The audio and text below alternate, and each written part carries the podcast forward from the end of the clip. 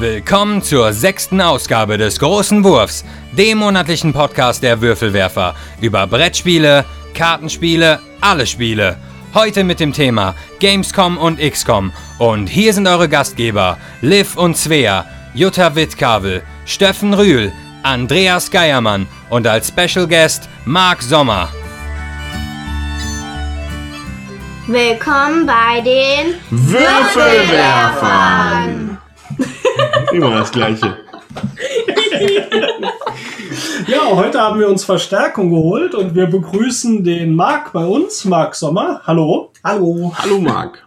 Und zwar haben wir den Marc in äh, Abwesenheit von der Liv, als wir XCOM gespielt haben, gefragt, ob er nicht hier die Liv ersetzen könnte, auch wenn das Danke, gerne. gar nicht so gepasst hat. und ja, den Marc haben wir kennengelernt bei einem Spielertreff. Und vielleicht kannst du mal so ein bisschen erzählen, was du da so machst und wer du bist. Ja, also ich bin Marc, äh, 27 Jahre alt, mache eine Ausbildung zum Veranstaltungskaufmann und bin Spielefan, ja, von Kind an eigentlich groß geworden mit Haber, Bauer Klaus und die Maus, Halligalli und so weiter. äh, und ja, natürlich, tolle Titel, machen viel Freude. also damals. Boah, Klaus auf die Maus. Yes. Ja, und ähm, irgendwann äh, sind mir und meinem Bruder irgendwo auch die Mitspieler ausgegangen, ähm, weil wir so ein bisschen an die etwas komplizierteren, komplexeren Sachen ran wollten, die in der Familie Aber nicht mehr Klaus und ganz die Maus 2. 2,5. naja, gut. Äh, und dann haben wir uns doch gedacht, im Jahr 2015, im April, letztes Jahr, genau, dass wir vielleicht den Spieletreff äh, bei uns um die Ecke ins Leben rufen. Ja, und seitdem gab es so eine kleine Mutation, schon beinahe in den Expertenspielbereich rein, alles ausprobiert, was geht. Äh, Regelwerke können nicht mehr dick genug sein, es macht Spaß. Ja, und da haben wir uns ja auch kennengelernt. Genau, der Sebo von Hashimitenfürsten hat, hat uns davon erzählt und da sind wir dann auch mal hingefahren, weil da so nette Leute sein sollten und das hat echt gestimmt. Und jetzt sind wir auch fast jeden Monat, wenn sich's einrichten lässt, da. Genau, und der Spieletreff, das muss man natürlich auch sagen, ist in der Halle Kabelmetall in 51570 Windeck Schladern mit öffentlichen Verkehrsmitteln wunderbar zu erreichen. Er kennt es nicht. Ähm, Und ähm, ja, immer am zweiten Sonntag im Monat, nur im September nicht. Ähm, Richtig? und ja, wer Lust hat, der soll auf jeden Fall vorbeikommen. Genau, ihr Münchner, Hamburger und Berliner. Auf nach Windeck, Ab in Schladern. den Kaff. New York. Paris, Schladern. Nein, man kann sogar innerhalb von irgendwie einer Stunde von Köln mit der S-Bahn dahin gucken. Ja, nicht mal eine Stunde, glaube ich, oder? Ist sogar schon vorgekommen. Ist sogar schon vorgekommen. Ja, ist jedenfalls sehr schön dort und jedem zu empfehlen, der halbwegs hier in der Nähe ist. Ja, heute haben wir als Thema Gamescom und, Und XCOM. So viele kommst auf einmal. So viele Coms kommen, kommen da, kommen. Weil im August ist die Gamescom, das ist die größte Messe für Videospiele weltweit. Zumindest alle, äh, auch Fachbesucher, äh, äh, nee, nicht Fachbesucher, sondern eine Publikumsmesse. Aber ist, glaube ich, sowieso die größte. Ne? Gibt es keine Tokyo Game Show und so, ist, glaube ich, alles kleiner und der Rest sind Fachbesuchermessen. Und in den letzten Jahren waren ja äh, eine relativ große Verknüpfung von Videospielen und Brettspielen in aller Form, ob es jetzt irgendwie App-Unterstützung ist oder elektronische Spiele oder Umsetzung von Brettspielen auf äh, iPad oder andere Geräte. Und da wollten wir halt einfach mal ein bisschen drüber quatschen, wie wir das so finden, was uns da gefällt was uns da Spaß macht. Jetzt erstmal, spielt ihr überhaupt Videospiele? Ja. Gar nicht. Ja, ein bisschen. Nee, dazu, Yay. ja, ich muss sagen, wir sind natürlich hier geprägt, da der Steffen ja Computerspiele mitentwickelt, ist in diesem Hause natürlich auch ein Computerspiel nicht unbekannt. Und Svea, was spielst du denn gerne? Minecraft, ich spiele gern auf der PS4, äh, auf dem Computer. Ich spiele auch, äh, am meisten spiele ich auf dem äh, iPad. Und was spielst du da gerne? Minecraft? Eigentlich alles irgendwie, ne? Ja. Hauptsache zocken. Hm. Ja, ich hm, zocke ja auch schon seit Ewigkeiten. Es ist in den letzten Jahren ein bisschen weniger geworden, weil meine Vorliebe auch ein bisschen mehr Richtung Brettspiele gegangen ist. Aber ist natürlich auch ein langes, langjähriges Hobby von mir. Marc, spielst du eigentlich auch? Also ja, digital? sagen wir es mal so, Computerspiele finde ich gut, auf jeden Fall. In der letzten Zeit kommen sie zu kurz, äh, habe ich aber immer gerne gemacht, mache ich auch gerne, finde ich auch eine gute Sache. Ähm, ich glaube damals Pentium, was war denn das, 186er oder so, war glaube ich so das erste, was ich zu Hause stehen hatte. Da gab es so ein kleines Spiel mit so zwei Gorillas, die haben sich immer Bananen hin und her geworfen. Und das ist später mit Cannon adaptiert ist worden. Das war so, schieß in dem und dem Winkel die Banane und sie trifft den anderen Gorilla und dann hast du einen Punkt gemacht. Und ja, genau. Und dann kam es auch da immer mehr, kam dazu. Ja, bin ich ein Fan von. Von den Gorillas. Von den Bananen, von, von von Computerspielen. Hey. Also, äh, ich spiele auch sehr gerne Computer, aber auch sehr gerne Brettspiele so. Und ich spiele gerade mit dem Papa äh, Divinity. Da ist man ein Held, wie in jedem Computerspiel. Und muss dann äh, Orks und so bekämpfen. Das ist sehr schön. Ja, man was zusammenspielen kann, ne? Kooperativ. Ja. Ja, genau, von einem Computer auf den anderen so. Ja, und ich ähm, spiele auch gerne Computerspiele, aber am liebsten Adventure weil, und 2D, weil bei 3D wird's mir immer übel. Ich kann das überhaupt nicht sehen. Und wenn hier der Steffen und die Mädels sich dann irgendein, äh, ja, so ein Rollenspiel rausgesucht haben, wo sie dann durch die Gegend rennen müssen, dann verlasse ich immer fluchtartig den Raum, weil ich kann da auch echt nicht hingucken. Mir wird's dann leider schlecht. Deswegen, wenn wir dann zusammen spielen, dann spielen wir meistens ein Adventure. Das ist dann auch ganz schön. Hatten wir letztes Jahr, hatten wir, wie heißt das mit dem Hasen? Das müsstest du wissen, Andreas. Das ist nämlich von Dedelic. Ah, äh, hier, Harveys neue Augen, oder was? Nein, nein, äh, so ein Fantasy. The Night of the Rabbit. Genau. Ah, ja. Genau. Aber jetzt vorgestern hatten wir angefangen, nochmal Edna bricht auszuspielen. Das ist Richtig, cool. das ist auch cool. Das gibt's auch als App, ne? Das haben wir schon durchgezockt, also Svea und ich. ja. Ja, das fanden die Kinder so schön, dass sie gesagt haben, also wir spielen das mit euch auch nochmal, Mama, Papa. Und ähm, ja, das ist manchmal so eine Ferienaktion, wo wir sagen, okay, ähm, dann machen wir abends noch ein Stündchen was zusammen. Und das ist dann auch ganz nett. Aber du bist auch oft schon am iPad, ne? Also nicht nur so bei Adventure Das stimmt. Star. Da Ich spiele auch gerne am iPad, da sprechen wir gleich noch Ach drüber. so. Ja, dann zockt die Mama nämlich Brettspiele auf dem iPad. Das ist, das ist ganz fies. Was waren denn so eure ersten elektronischen Spiele, die jetzt nicht reine Videospiele waren? Also so im Bereich Brettspiele oder ähnliches? Ja, also, äh, wenn ich jetzt mal äh, überlege, weiß ich, dass ich, also ich weiß gar nicht, ob ich das jetzt als, ist das ein Hybrid-Game? Ich weiß, ich habe vor, ja, das müssen halt, oh, ich bin jetzt 35, bald 36, das sind das also mal mindestens 6, 26 Jahre her. Nee, noch länger. Da habe ich von meinem Großvater so einen, einen Schachcomputer bekommen. Also das, das war im Endeffekt eigentlich nur wie so ein, von der Größe her, lass es mal vielleicht wie so eine Postkarte gewesen sein, aber halt dicker, ne, so richtig dick. Und da war halt ein, ein Schachbrett drauf mit Löchern. Und da hattest du dann so Nöpsis, die hast du halt reingesteckt. Und das waren halt die Figuren. Das war dann Mhm. tatsächlich noch mit ganz mit, mit so ganz alten Steckkontakten wahrscheinlich. Und da habe ich dann, da habe ich dann manchmal Schach mitgespielt. Also, aber eigentlich ist es ja auch schon ein Hybrid-Game dann gewesen, oder? Absolut, klar. Ne? Kann man schon so sagen. Haben wir gar nicht auf unserer Liste. Ne? Wir haben ja eben mal überlegt, was wir so an allen Spielen und Hybrid-Games und Apps und so kennen. Das ist echt eine lange Liste geworden, hätte ich gar nicht gedacht.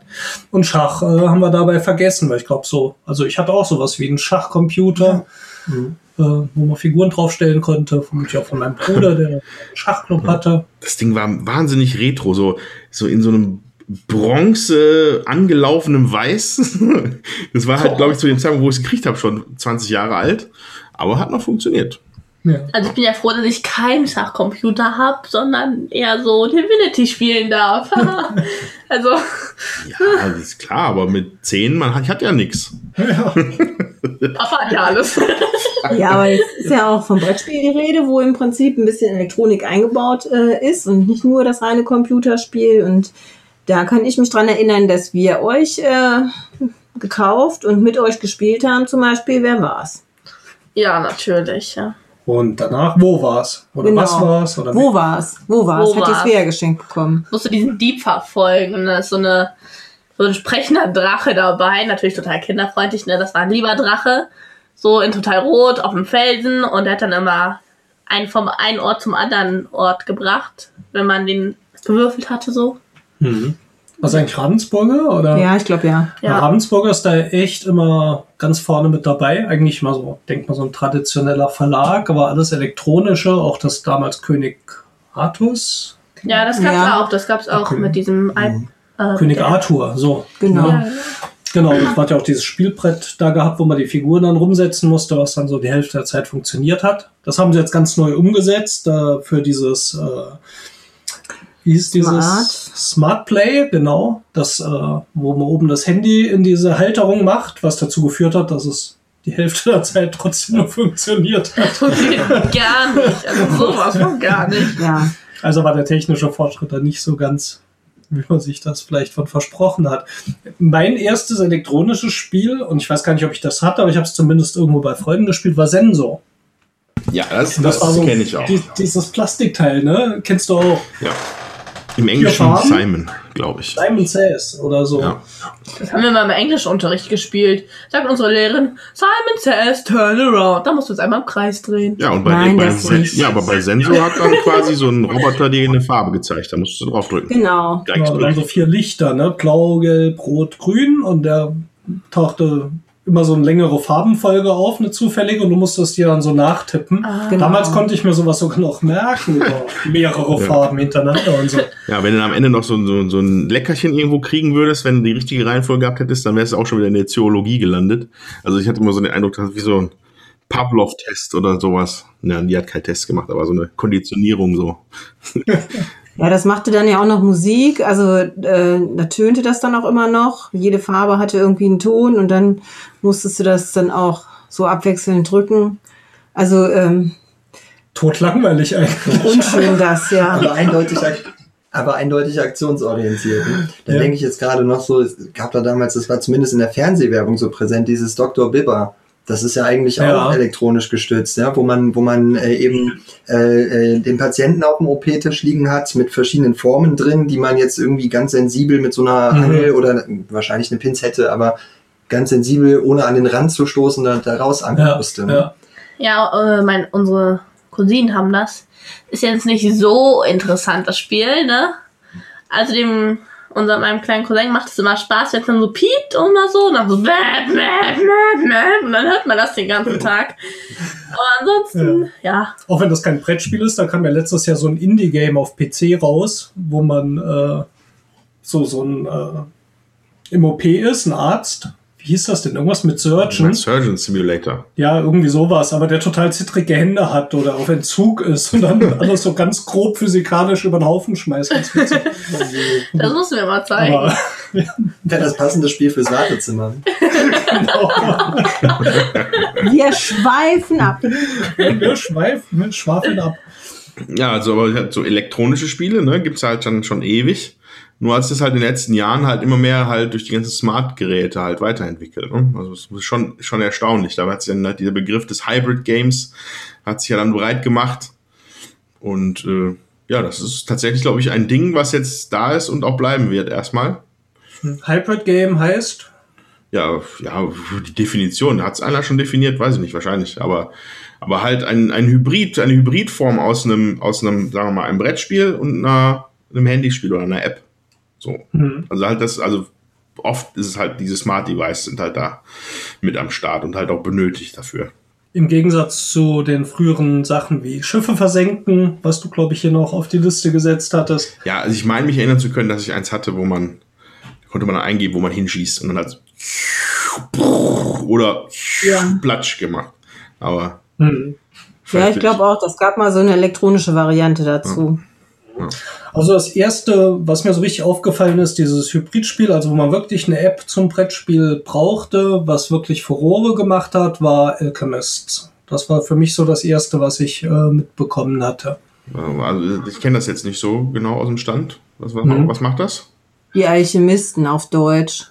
Da hattest du, ähm, du warst ein Alchemist und äh, hast verschiedene Karten auf der Hand und sollst äh, versuchen, durch Kombination von Karten irgendwie rauszufinden, ähm, welche Zutaten benötigt werden oder welche Zutat welches, zu welchem Bild gehört oder so. Ja, welchen Zaubertrank oder also Genau. welche Zutaten, Inhaltsstoffe in den Zaubertränken sind. sind dann Genau. du kannst Zaubertränke draus brauen. Und du hast, konntest immer so zwei Karten, äh, zwei Zutaten mit der Handykamera so davor halten, dann wurden die erkannt und dann wurde dir gesagt, welcher Trank daraus wird. Und da konntest du deduktionsmäßig dann rausfinden, Okay. ich glaube sowas wie welche Wirkstoffe da drin waren Ja, genau. und so weiter. Und das Ganze war dann noch ein relativ komplexes Brettspiel eingebunden. Hat damals ziemlich Furore gemacht. Äh, Hat auch vielen auch- Leuten gut gefallen. Also es ist richtig, äh, ist auch gehypt worden und ähm, bei uns ist so gewesen, dass wir das zweimal ausprobiert haben und es uns letztendlich nicht so gut gefallen hat, weil man das, was man erreichen soll, also da äh, Siegpunkte zu kriegen, indem man irgendwie ähm, auf äh, bestimmte Zutaten setzt, dass die auf jeden Fall in dem Trank irgendwie sind. Ich weiß gar nicht mehr so genau. Auf jeden Fall äh, konnte man äh, das nicht schaffen in der angegebenen Zeit, dass man sich sicher war, dass diese Zutat auf jeden Fall da drin war und das hat uns beide nicht befriedigt. Der Rest des Spiels war jetzt auch nicht so der Hammer. Und ich muss auch sagen, nach dem anfänglichen Hype habe ich auch echt wenig nachher von gehört. Also ich glaube, das hat auch relativ schnell nachgelassen. Mich hat es damals relativ schnell genervt, dass ich immer mein Handy irgendwie anlocken musste, um dann wieder ja, da diese Karten einzuscannen. Also ich bin nicht wirklich überzeugt davon, dass diese Verbindung mit dem Handy und dem Brettspiel da so richtig das ist, was ich mag. Es hatte gut funktioniert von der Erkennung her mit den Karten und es hat auch als Spiel funktioniert, aber äh, ich weiß nicht, wenn man es anders hätte haben können ohne die App, wäre es mir auch, glaube ich, ganz recht gewesen. Ein anderes Spiel, ich weiß gar nicht, ob das haben wir so am Rande eben nur erwähnt, das werden wir gleich ausführlicher besprechen, äh, was auch sehr gut ankommt mit einer App ist eben XCOM. Da werden wir nachher eine ganze Sektion dazu äh, haben und das ein bisschen ausführlicher vorstellen. Und äh, wir hatten noch ein Spiel geschenkt bekommen. Genau, wir haben ein Spiel geschenkt bekommen, das nennt sich Leaders. Das habe ich jetzt gar nicht mitgespielt, sondern der Marc und der Steffen haben sich da hauptsächlich äh, dran beschäftigt. Aber vielen Dank, Sebastian, nochmal dafür. Ähm, das haben wir nämlich ausprobiert. Ja, der Sebastian Hamers hatte uns das äh, netterweise geschickt, als wir ihm von unserer äh, Folge hier erzählt haben. Und äh, das war auch ein sehr interessantes Spiel. Marc, wie fandst du das? Mhm. Ähm, Leaders. Ist wirklich ein interessantes Spiel irgendwo. Ich finde den Ansatz sehr gut. Ähm, ich habe nur das Gefühl, dass äh, sich durch die Integration der App ins Spiel sehr große Längen ähm, äh, auftun, äh, wo ich nicht genau weiß. Es, es, es gibt ja immer diesen, also es ist ja ein Risiko, äh, Klon will ich nicht sagen, Nachfolger, ambitionierter Nachfolger, der irgendwo dieses Thema adaptiert, dass man äh, Städte erobert, äh, Länder erobert auf der Welt und das Ganze aber mit einer App eben um Funktionen wie Spionage, Forschung und äh, Einheitenproduktion geheim eben erweitert. Das geht dann immer rum. Jeder Spieler kriegt das ja irgendwie in die Hand, das Tablet, und gibt da seine Befehle ein. Und dieses Befehle eingeben, das zieht sich eben ganz schön. Das sorgt für eine Menge Downtime. Da sehe ich so Optimierungsmöglichkeiten oder Bedarf vielleicht auch noch.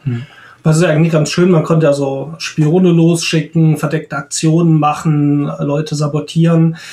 Aber äh, ja, im Spiel sah es halt so aus, dass einer vorm iPad sitzt und äh, die, diese Sachen eingibt und der Rest halt irgendwo warten muss. Und im Vergleich zu normalen Downtime, wo man noch irgendwie das Gefühl hat, man sitzt am gleichen Spiel, hat es hier so ein bisschen das Gefühl gehabt, da sitzt man noch an unterschiedlichen Spielen. Nämlich drei Leute oder zwei Mhm. Leute sitzen dann hier vorm äh, Spielbrett und gucken aufs Spielbrett und der eine guckt in die App, was sich irgendwie noch mal ein bisschen anders anfühlte. Was dafür irgendwo noch ganz witzig war, thematisch war es ja schon da, auf jeden Fall. Und naja, man hat eben nicht ganz nur aufs Tablet geguckt, sondern so ein bisschen auch immer nach links und rechts und so, wenn du wüsstest, was ich gerade vorbereite. Also das war irgendwo noch, ja, sehr schön. Und, und in welchem Spiel hat man schon mal die Gelegenheit, Konrad Adenauer zu spielen? Das stimmt. Ich meine nicht, dass ich das jetzt schon mal gewollt hätte, aber bemerkenswert. Also Leaders mh, kann man auf jeden Fall spielen, ist interessant, hat aber auch ein paar Schwächen, äh, die man, glaube ich, ausmerzen müsste mal beim anderen Spiel oder im Nachfolger. Ähm, auch vom Game Design her es spielt sich jetzt nicht ganz so flott äh, wie ein Risiko, was jetzt nicht an der App liegt, sondern daran, dass man äh, nicht so einen Durchmarsch mehr machen kann. Äh, läuft also alles ein bisschen taktischer ab. Ja, aber, äh, aber um das Thema Hybrid halt nochmal aufzugreifen, ich finde es halt ganz spannend, dass sich das halt mittlerweile natürlich auch schon ein bisschen weiter und wegentwickelt hat von einer reinen äh, Zugeingabe-Funktion äh, oder so ein Verwaltungstool, das dir die Punkte zusammenrechnet. Um, und zwar, ich habe es jetzt leider noch nicht ausprobiert, aber du, wir hatten da, du hattest es letztes erwähnt, Steffen, dieses, dieses Mhm. Descent, diese Descent-App, Ja, dass man da, also, ich weiß nicht, sag mal was dazu.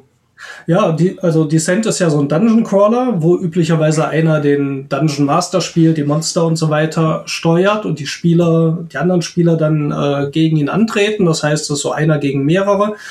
Und äh, für Descent gibt es eine App, die diese Rolle des Spielleiters übernimmt. Das heißt, die Spieler können zusammen spielen. Es muss keiner den Spielleiter übernehmen. Ich habe es auch noch nicht ausprobiert. Das soll sehr gut funktionieren. Werden wir sicher noch nachholen. Wer Descent zweite Edition hat, äh, sollte sich das mal umsonst runterladen, die App. Äh, soll sehr, sehr schön gemacht sein. KI-Gaming, finde ich, also, das finde ich wirklich spannend, so.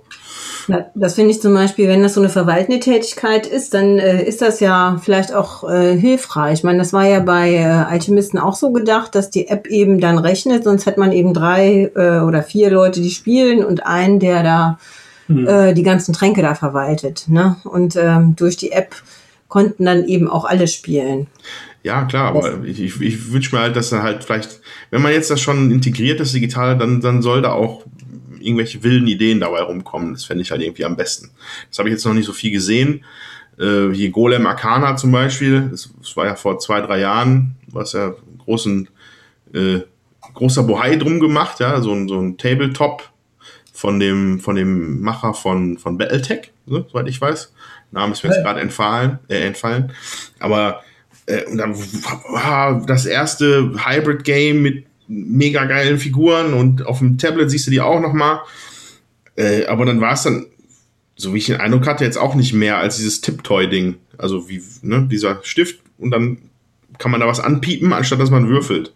So, und das, das, das kickt mich dann noch nicht so ganz. Sie hatten zwar Pläne bei Golem Arcana, dass halt die Daten, die die App dann sammelt, halt hochgeladen werden. Dadurch werden dann neue Szenarien generiert und dann gibt's irgendwelche äh, äh, Leaderboards und so. Ja, das ist aber alles, glaube ich, nie wirklich zum Tragen gekommen.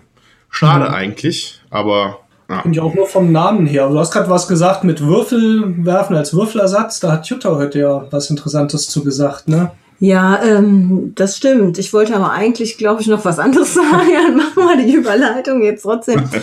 ähm, ja, wir haben äh, ja verschiedene Apps äh, als Brettspiel ausprobiert und ähm, da ist mir ganz krass aus, aufgefallen, also was ich äh, gerne oder was die Kinder auch mit mir gerne spielen als App ist ähm, Stone Age. Ähm, das ist dann relativ einfach, dass man die Dinger da nicht, ähm, nicht dauernd die Klötzchen und so sortieren muss. Ja, und ähm, ja, ich habe Splendor hat der Steffen mir runtergeladen und die Schuhe spielen wir ganz gerne. Und ich merke aber einfach bei Spielen, wo ich würfeln muss, dass mich das stört, dass ich das nicht würfeln kann. Also ähm, gibt ja auch noch so eine andere Plattform, Yukata, wo man mit anderen Leuten äh, über einen Rechner miteinander spielen kann. Man lädt sich gegenseitig ein. Also man kennt die Leute, mit denen man spielt, in der Regel. Und ähm, ja, da hat mich das auch schon gestört. Also ich möchte gerne würfeln, richtig, wenn ich ein Würfelspiel habe. Das, also das fühlt sich sonst für mich nicht gut an. Wenn ich aber ein anderes Brettspiel habe, wo man jetzt nicht würfeln muss, wie bei Splendor zum Beispiel oder ähm, Tishu, wo man E-Karten ausspielt, da kann ich das auch gerne mit der App spielen. Dann macht mir Das sind das ja auch auch Spaß. die Würfelwerfer und nicht die Press to Roll Dice Button. Die Tablet-Schmeißer. Würfelwerfer, Schmeißer. Aber So. bei ähm, Stone Age muss man ja auch zwischendurch die Würfel werfen. Hm. Wobei ich finde, man kann das ja mit den Werkzeugen dann ein bisschen ausgleichen, zumindest noch, dass man sich da ein bisschen hilft. Weil man, das fühlt sich halt nicht echt an, wenn du auf den Würfel tippst, dann erscheinen irgendwelche Zahlen oben und Hm. das ergibt dir dann dein Ergebnis. Wenn es gut ist, denkst du ja Glück gehabt und wenn es schlecht ist, denkst du so ein Scheiß, ne? Ja. Und das ist dann irgendwie auch nicht so. Also merkt man einfach so das haptische Erlebnis natürlich nochmal am Tisch zu sitzen, ist halt natürlich was anderes. Obwohl ich auch diese Brettspielumsetzung von Apps, wo wir jetzt so gelandet sind, auch nett finde, um zwischendurch mal Spiele zu spielen, die ich sonst vielleicht auch nicht so oft spielen würde. Ähm, zum Beispiel mal so eine Runde Camel Up. Finde ich äh, Ja. sehr schön. Hier von Outline Development, von Tobias und Daniel aus Siegen, die auch den Siegener Spieletreff machen. Also der Daniel, die Firma Outline Development machte unter anderem das Campbell Up, aber auch The Game. Und äh, auch The Game ist zum Beispiel sowas, was ich eher auf der App spiele als in echt. Äh, was man so schön schnell zwischendurch dann runterspielen kann. Ähm, oder ein anderes, was ich in echt überhaupt nicht mag, muss ich sagen, ist das Ticket to Ride, das Zug um Zug. Das gibt's auch als äh, kleine App, Ticket to Ride Pocket. Da spiele ich es ab und zu dann mal. Also finde ich, diese Apps haben für mich da so einen Mehrwert. Ja, wobei es da halt, also da für mein Empfinden geht es halt dann von, von Hybrid Gaming halt weg. Ne? Das sind einfach Spielumsetzungen. ne? Genau, das sind dann richtig Umsetzungen von Brettspielen als Apps. Genau, und von diesen, das wollte ich nämlich vorhin sagen, diese Hybrid-Games, sag ich mal. Ich finde, es gibt Sachen, da ist das gut integriert und andere Sachen, da ist es eben nicht gut integriert, ja. Und wenn ich äh, ein Spiel spiele, wo ich dann da was von habe, wo ich einfach denke, ja, okay, das nimmt mir vielleicht Arbeit ab oder ähm, also bei XCOM, da kommen wir nachher auch noch zu, da fand ich es halt gut integriert, aber es gibt ähm, ja, wie bei die Alchemisten, da hatte das natürlich eine Funktion, aber es war irgendwie krockelig und umständlich. Oder auch hier bei den, beim Smartplay, wo man das dann oben in die Halterung äh, macht, äh, dieses Handy. Und dann haben wir festgestellt, äh, wir hatten die die ganze Zeit liegen und wollten dann noch mal eins von diesen Spielen ausprobieren. Dann passte Steffens Handy da gar nicht mehr in diese Handyhülle rein. Äh, also in diese Halterung, weil das viel zu groß war. Steffen, du musst dein Nokia von 1990 mal austauschen. Nein, Die sind inzwischen wieder so groß. Ja, also das, das ähm, Telefonieren mit dem iPad. Das ist ganz modern. ja, die Smartplays sind halt- also die Smartphones sind halt größer geworden als die damaligen und jetzt konnte man das dann nicht mehr ordentlich einspannen. Ja, und irgendwie, ähm, Es hat aber auch die Erkennung nicht richtig funktioniert, auch Ja. als es drin war. Das heißt, wir hatten das King Arthur probiert, das funktionierte nicht richtig. Wir hatten das Magische Museum probiert, das lief überhaupt nicht. Und wir haben das Yes or No gemacht, was eigentlich ein ganz witziges Quizspiel ist, äh, so ein bisschen You Don't Know Jack mäßig, wer das vielleicht vom PC kennt. Und da war das Problem, dass man manchmal dann irgendwie so einen Marker hingelegt hat, um eine Antwort zu wissen. Er hat es nicht erkannt und dann hat man die Punkte verloren und das macht es natürlich total kaputt. Genau, meine Punkte, Deine zehn Punkte. Punkte, zehn Zehn- Punkte. Das war vor Genau. dreieinhalb Jahren. auf jeden Fall war auch noch dramatisch, fand ich dann dabei, äh, nicht nur das Punkte verlieren, sondern man musste die ganze Zeit da wirklich zuhören, konzentriert. Der hat überhaupt keine Pause gemacht. Und dann spielen haben wir das hier mit drei Kindern gespielt, die waren vor drei Jahren, also äh, acht, zwei Achtjährige und die Svea sechs, ja, und eine Dreiviertelstunde konzentriert sitzen und zuhören. Das war echt, ach nee, ich habe mich verrechnet, Entschuldigung. Ja. Ja, ich wollte zumindest gerade wir haben sagen. nur zwei Kinder. Also wenn zwei Neun. acht waren, Die und Janni war da, Ach so, Die Janni Janika war da. Also eine Freundin von der Liv war noch da. Äh, ja, vor drei Jahren. Okay, zwei neun und die Svea sieben. Aber äh, Macht keinen Unterschied. Aber auch egal. die Dreiviertelstunde muss, musste man auf jeden Fall still sein und das war für die Kinder total anstrengend und für uns dann auch, weil das die ja, man hatte nicht mal irgendwie Pause, um echt mal lachen zu können und zu sagen, so, das war aber jetzt lustig oder so. Und dann geht's weiter mit der nächsten Frage. Nee, man musste da, also es war so. anstrengend. Ich hatte es ein bisschen anders in Erinnerung. Ich glaube, es waren Pausen da. Aber du hast dann angefangen, mal irgendwas anderes zu sagen und dann plapperte die App wieder rein. und das hat mit der Zeit dazu geführt, dass du gar nicht gesprochen hast, auch wenn Pausen waren, weil du wusstest, gleich erzählt er dann wieder und das machte so diese, was du gerade bei so einem Quizspiel sonst an sozialer Interaktion natürlich noch am Tisch hast und mal eine Bemerkung und hier was erzählen, machte das total kaputt und das fand ich also auch wirklich dann ein Designfehler, der mir überhaupt nicht gefiel dass man nicht zumindest vielleicht irgendwie mal so einen Gong macht und weiß dann, jetzt fängt er gleich wieder an oder dass man zumindest schaut, ist da vielleicht Stille im Raum. Es gibt ja auch ein Mikro. Also ich finde, dass es ähm, bei aller ähm, Innovation. bei allem Respekt, den ich äh, vor allem Ravensburger dafür gebe, die da immer wieder neue Sachen probieren und da wirklich also sehr aktiv sind, finde ich es noch nicht ausgereift und ich glaube, Smartplay war dann auch relativ schnell tot. Also Ja. es äh, hat leider nicht funktioniert. Ist vom Spieldesign her furchtbar aufwendig, weil man unheimlich viele Sonderfälle abfangen muss, man muss testen, die Spielautoren müssen plötzlich die ganze Programmiervorgaben auch noch dazu schreiben. Da gibt's zwar so einen, einen kleineren Obolus noch dann von Ravensburger, der jetzt aber vom Tagessatz ja auch nicht so super interessant ist. Ist also auch sehr, sehr viel Aufwand und vor allem, um die Sachen zu testen, die Spiele, man hat ja diese Elektronik am Anfang noch nicht, muss man das simulieren. Und ich weiß, mit Matthias Kramer und äh, der Susanne Kramer hatten wir mal ein Tiptoy-Spiel, der Millionenraub, getestet und die Susanne hatte diese Timer, die sonst im Spiel im Hintergrund laufen, damit simuliert, dass sie circa 20 von diesen Sandührchen da hatte und die mal umgedreht hat und so weiter, damit wir testen können, ob dieses Spiel nachher mit dem Tiptoy-Stift und der Programmierung nachher funktioniert. Äh, was ja wirklich auch ein, fand ich ein sehr schönes Spiel war. Funktionierte auch gut mit dem Stift. Aber lustiger war es tatsächlich mit diesen ganzen. Analogisieren von äh, Hybridspielen, ja. ja, wieder zurück. Genau, weil sie werden ja tatsächlich äh, trotzdem analog entwickelt, ja. Zumindest jetzt hier. Ich glaube, Check Games Edition, äh, die entwickeln ja auch schon sehr viel Ja. Brettspiele über PC-Software und so weiter. Ähm, bei denen funktioniert das vielleicht gleich ein bisschen anders. ähm, nochmal hier zum Thema Ravensburger und Innovationen in der Richtung. Ähm, äh, fällt mir gerade ein, kennt ihr Spacehawk? Oh ja. Oh Das- no. also, oh no. Ja, das Ähm, das also war ich- Raumschiff. ja, das ist, genau, ein Raumschiff. Das ist eigentlich eher was wie ein Hybrid-Spielzeug tatsächlich. Ja. Äh, und wenig, weniger, weniger ein Hy Hybrid-Board-Game oder so. Ich habe mir das gerade noch mal ein bisschen angeguckt. Ähm, das hat halt Ravensburger mit den, mit den guten Leuten von Deck 13 gemacht.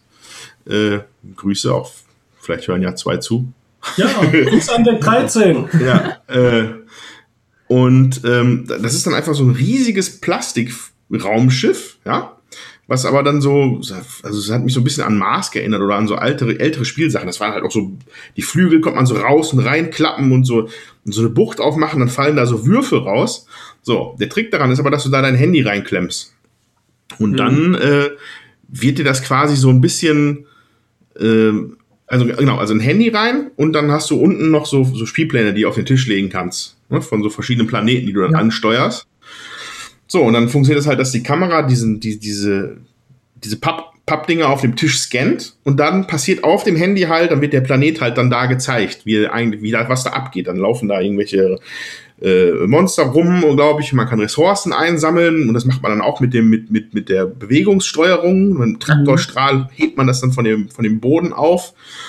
Und, äh, und wenn man dann zwischen den Planeten hin und her fliegt, dann muss man tatsächlich dieses Raumschiff nehmen, dieses, diesen phys dieses physische Objekt, wo dein Handy drin klemmt, und dann muss man da so durch den Raum laufen und so mit dem Ding so rumfliegen, wie man es halt vielleicht als Zehnjähriger gemacht hätte, wenn man so ein cooles Raumschiff gehabt hätte. Und äh, dann kriegt man dann auch so Ansagen, oh, Obacht, jetzt kommt ein Asteroidenfeld, da muss man halt mit dem Ding eher ein bisschen tiefer fliegen, halt im Kinderzimmer oder Wohnzimmer und dem dann ausweichen. Und dann hat es, glaube ich, noch so eine, so eine Hörbuchkomponente. Da sind halt Charaktere drin, äh, da, da, passieren so Stories. Also, tolles Ding, finde ich hochinteressant. Also, der Zehnjährige in mir, der wird das sofort spielen. äh, aber, naja. Zehnjährige in, in mir hat das gespielt. Ich habe das äh, meinem Patenkind, dem Robert, hallo Robert, falls du zuhörst, äh, gekauft und wollte ihm das auch zu Weihnachten schicken. Habe ich dann auch gemacht, aber ich hatte schon gleich einen inneren Kampf, nachdem ich es ausprobiert hatte, ob ich das jetzt wirklich wegschicken Dann, soll. dann saß der Robert da. Warum ist das schon ausgepackt? ja, ja. Ich hätte jetzt auch als nächstes gefragt, wo kann man das kriegen? Das gab es inzwischen mal im Angebot bei Amazon für 25 Euro für echt ein fettes Schiff und diesem ersten Szenario dabei. Ravensburger hat Das, groß, in großer Auflage produziert, glaube ich. Ich sehe das in allen möglichen Geschäften. Ist auf jeden Fall, sah es cool aus. Wir haben das ja hier gesehen. Die Svea hat kurz Probe geflogen und dem Robert, der äh, hat es auch gefallen. Also der Patenonkel war danach voll der Held, ganz klar. Hey. Also, Space Hawk, wer mal einen Blick drauf werfen soll, äh, möchte, sollte das mal tun. Sehr schönes Spiel. Also, wir haben ja eben über Apps gesprochen, äh, die Brettspiele direkt umsetzen, wo es jetzt kein Brettspiel zu gibt. Und da wollten wir euch auch noch ein paar empfehlen. Es gibt nämlich ein paar sehr, sehr schön gemachte Apps. Liv, du hast da einen Favorite. Ja, auf jeden Fall Galaxy Trucker, das ist sehr cool. Außerdem spiele ich auch noch gerne Deadman's Draw. Das ist eigentlich, das ist nicht sehr bekannt. Und das ist ein bisschen glückslastig, wobei ich da auf dem iPad nicht so das Gefühl habe, dass ich jetzt gar keine Chance habe. So. Und man kann es auch noch, ähm, also man kann, man spielt es meistens zu zweit, Vor allem auf dem iPad geht's nur zu zweit. Oder man kann gegen den Computer spielen, dann hat man immer andere Gegner von, aus dem Spiel, Charaktere. Und die sind dann unterschiedlich stark. Und das merkt man auch. Und dann haben die mehr Sonderfähigkeiten oder so. Und das ist schon cool. Also sind zwei interessante Sachen. Galaxy Trucker würde ich mal was sagen, das ist super toll umgesetzt, weil es gibt eine richtige Kampagne, die man durchspielen kann mit Handelsrouten, die man abfliegt. Ähm, dieses äh, Picking der Einzelteile der Schiffe, die man zusammenbaut, also diese Auswahl und so, die funktioniert hervorragend. Das ist eine ganz toll gemachte App. Ähm, das ist sehr, sehr schön. Und auch das zweite Spiel, Dead Man's Straw, ist sehr interessant, weil das ist meines Wissens als App rausgekommen wurde dann auch als Kartenspiel veröffentlicht und ist damit, glaube ich, auch relativ erfolgreich geworden. Das heißt, ich glaube, es hat einen anderen Weg genommen. Das gab es erst als App, dann wurde das Kartenspiel dazu äh, zumindest erfolgreich. Vielleicht gab es das auch vorher schon mal, aber erst war die App eigentlich dann bekannt geworden und dann das Kartenspiel dazu. Das gab es jetzt auch. Ich habe das bei irgendwem gesehen. Das war in so einer blauen Verpackung irgendwie. Das war irgendwas mit Unterwasser auch. Aber irgendwie als Kinderversion oder so. Mhm. Das kannte ich so doch gar nicht. Ich kannte das jetzt nur den braunen Karton da. Mhm.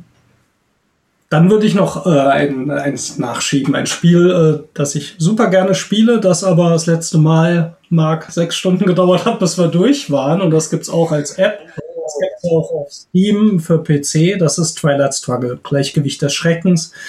Ähm, eines der Spiele, die bei Boardgame Geek lange Jahre auf Platz 1 waren. Auch sehr schön umgesetzt, ist von der AI her relativ schwierig sicher gewesen, das vernünftig äh, zu machen. Hat auch manchmal noch kleinere Aussätze, aber insgesamt spielt das schon ziemlich stark, finde ich. Und wer Twilight Struggle nicht kennt, Gleichgewicht des Schreckens, in Deutschland ja nicht so verbreitet, der kann es hier dann doch auch für relativ kleines Geld ausprobieren. Das finde ich bei den Apps ganz schön. Die kosten zwar für eine App relativ viel, wenn man sonst die 79 Cent Apps gewöhnt ist. Das heißt, es kostet mal 5, 6 Euro. Aber um ein Spiel auszuprobieren, das sonst mal 50, 60 Euro kostet, ist nur der App natürlich auch super. Und oft haben sie ein Tutorial eingebaut, das mir die Regeln erklärt. Auch dafür habe ich manchmal schon eine App gekauft, nur um mir zu sparen, die ganze mhm. Regel durchlesen zu müssen, sondern lasse ich es mir lieber vom Tutorial erklären. Ja, auch bei Tishu finde ich, da, ich habe mir nie die Regel da durchgelesen, da steht zwar eine Regel bei, ich habe einfach mal irgendwelche Karten genommen, dann steht da entweder spielen oder halt nichts. Dann weiß ich, ob ich spielen kann oder nicht. Und so habe ich dann mir die Regeln irgendwie erklärt und das war eigentlich ganz einfach. Ja, das stimmt. Also ich fand das auch. Das habe ich bei Tishu auch gemacht und das ist ja doch mit diesen Punkten erzählen, das ist relativ schwierig. Das macht halt die App, das ist ja wunderbar. Und äh, so kann man sich auch das Spiel dann äh, leicht erschließen, weil eben der Computer dann sagt, nee, das geht jetzt nicht. Mhm. Ähm, das kannst halt nicht spielen. Und so ähm, kann man dann eben auch das Spiel ganz gut lernen. Ja. Ja, und äh, also für mich stellt sich dann jetzt immer noch so die Frage, was jetzt die Zukunft so von diesen Hybrid-Sachen und wo geht's hin für Boardgames? Und äh, so denn das der neue Trend, also zumindest das, was gerade als Trend verkauft wird, ist ja, die sind ja die tollen VR-Brillen, ne? die Oculus Rift oder das HTC Vive. Und äh, die sind, glaube ich, halt noch ein bisschen weit weg für für Board Games, ne? Also über einen Anschaffungspreis von 500, 600 Euro. Aber es gibt ja auch noch dieses Google Cardboard, ne? wo man dann sein Handy reinklemmt und dann Virtual Reality erleben kann. Äh, und ich glaube, da gibt es tatsächlich schon ein, zwei Spiele, die das zumindest prototypmäßig jetzt ausprobieren. Mal gucken, was da in Zukunft kommt. Und, äh, Für die, die es nicht kennen, kann die Svea vielleicht mal kurz erklären. Wir haben nämlich so eine Art Google Cardboard Brille hier. Ah. Was macht man denn? Wie funktioniert das denn? Äh, man klemmt, also man kann vorne die Brille aufklappen, dann äh, kann man auf dem Handy eine App starten, das Handy äh, in die Brille reinklemmen und dann wieder die Klappe vorne zumachen und dann setzt man sich die Brille auf und da kann man zum Beispiel gegen Zombies kämpfen oder Achterbahn fahren. oder beides gleichzeitig. Auch, sehr cool. Aber bei dem einen Zombie-Spiel, das funktioniert an einer Stelle nicht wirklich, weil man dadurch da den Zombie gehen kann. ja, aber die Achterbahn, die sind cool. Ja, also die beiden, die Brillen funktionieren also so, dass äh, vor dem rechten und linken Auge dann auf dem Handy eben ähm, unterschiedliche Bilder gezeigt werden, was so einen richtigen 3D-Eindruck macht. Ja. Und das Interessante ist durch dieses Tracking, das heißt, wenn ich den Kopf bewege, bewegt sich auch die ganze Welt mit. Und wenn man so eine richtige VR-Brille aufhat, wie eben die Vive äh, oder die Oculus Rift, dann ist das tatsächlich, wenn man mh, diese Brille aufsetzt und es in einer hochauflösenden Grafik sieht, plötzlich, dass man in einer anderen Welt ist und sich umguckt, denkt der Körper tatsächlich, man ist woanders. Das ist ein ziemlich unbeschreibliches Gefühl. Das äh, ist jetzt bei dieser Handybrille jetzt nicht so ausgeprägt, aber wenn man das mal so richtig auf so einer tollen Brille sieht, ähm, ist das eine tolle Erfahrung. Und ich könnte mir vorstellen, dass man irgendwann natürlich auch vor so einem virtuellen Spieltisch sitzt mit unterschiedlichen Leuten, die übers Internet verbunden sind und äh, vielleicht die Figuren dann auch auf dem Tisch virtuell rumschieben kann. Äh, das könnte ich mir schon als Zukunft vorstellen. Jutta schaut begeistert bei 3D-Welten. Ja, also ich habe das Ding mal ausprobiert, natürlich auch, ganz klar. Äh, mir war sofort übel. Also entweder kann man 3D oder man kann 3D nicht. Und ich merke einfach, ich kann 3D nicht. Das geht irgendwie gar nicht. Und äh, das macht mir dann auch persönlich jetzt nicht so viel Spaß. Die Kinder und der Steffen fanden natürlich den Effekt super. Wow. Ne? Also wer kann, kann. Wenn ich kann, kann nicht. Ich möchte einfach nochmal zum Abschluss sagen, ich finde für mich, äh, kann äh, kein Computer so die Leute am Tisch auch ersetzen. Also ich finde so gerade die Interaktion am Tisch äh, miteinander, das macht für mich das Schöne aus beim Spielen. Und ähm, ja, ich greife zur App, wenn mal keiner da ist oder keiner Lust hat, sage ich jetzt. Äh, und ich finde auch so über diese Plattform, über yukata.de, äh, das ist ähm, ein Vehikel äh, zum Beispiel auch, aber ich, äh, ja, aber ähm, ich finde, wenn die Leute eben da sind und man sich unterhalten kann und zwischendurch auch mal ein Witzchen macht und äh, lacht und eine gemeinsame Spielerfahrung hat, das finde ich, ähm, kann man nicht ersetzen. Mhm. Und ähm, da brauche ich dann auch keine Elektronik für, ähm, die, ähm, wo das, das Echte reicht. Also für mich wäre so ein Spiel tatsächlich dann wirklich sinnvoll erreicht, wenn ich es eigentlich von der Elektronik gar nicht her mitkriege, es nicht bedienen muss. Also wenn das automatisch passiert. Für mich funktioniert ein digitales Brettspiel dann gut äh, oder so ein Hybridspiel, so ein bisschen in der Richtung von wer war's oder wo war's. Mhm. Ähm, das heißt, das ganze Bookkeeping, die irgendwelche Rechnereien und Verwaltung, die im Hintergrund laufen, übernimmt das Spiel, weist mir vielleicht auf Regelfehler hin oder sagt, bestimmte Züge sind nicht möglich, ohne dass ich irgendwie mein Handy jetzt dazu bedienen muss, sondern sollte wirklich in dem Spielbrett integriert sein. Ich weiß, dass ähm, auch Ravensburger an diesen NFC-Chips äh, damit testet. Das sind diese Near Field Communication Chips, die können sehr flach sein, im Moment noch leider zu teuer, um so viel einzubauen. Die können, also kennt man vielleicht so aus Bezahlsystemen im Handy und so oder elektronischen Fahrkarten.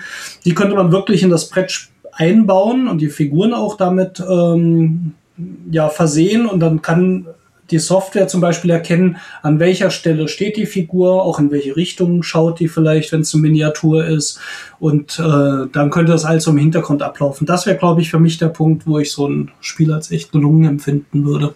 Ja, ich fände es auch mal cool, wenn es irgendwie sowas wie äh, Robinson Crusoe oder so als App gäbe, weil das Spiel kann man ja auch alleine spielen. Hm. Wenn das dann auf einer App ist, wo du nicht die ganze Zeit an alles denken musst, weil das ist unglaublich viel zu viel verlangt, ja.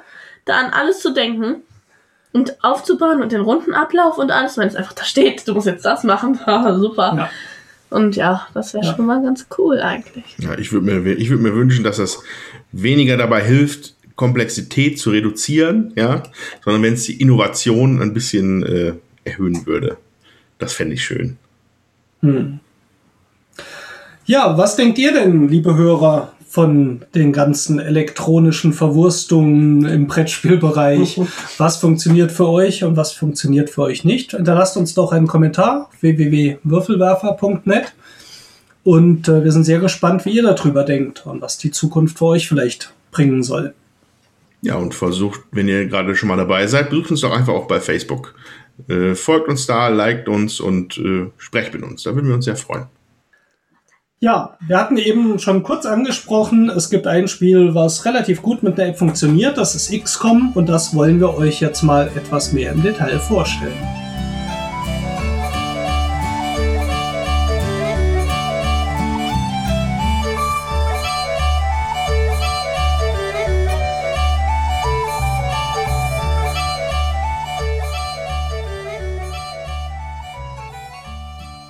Ja, also wir stellen euch heute XCOM vor und jetzt mach ich mal eine Kurzbeschreibung. des Spiels, damit ihr euch ein bisschen was drunter vorstellen könnt.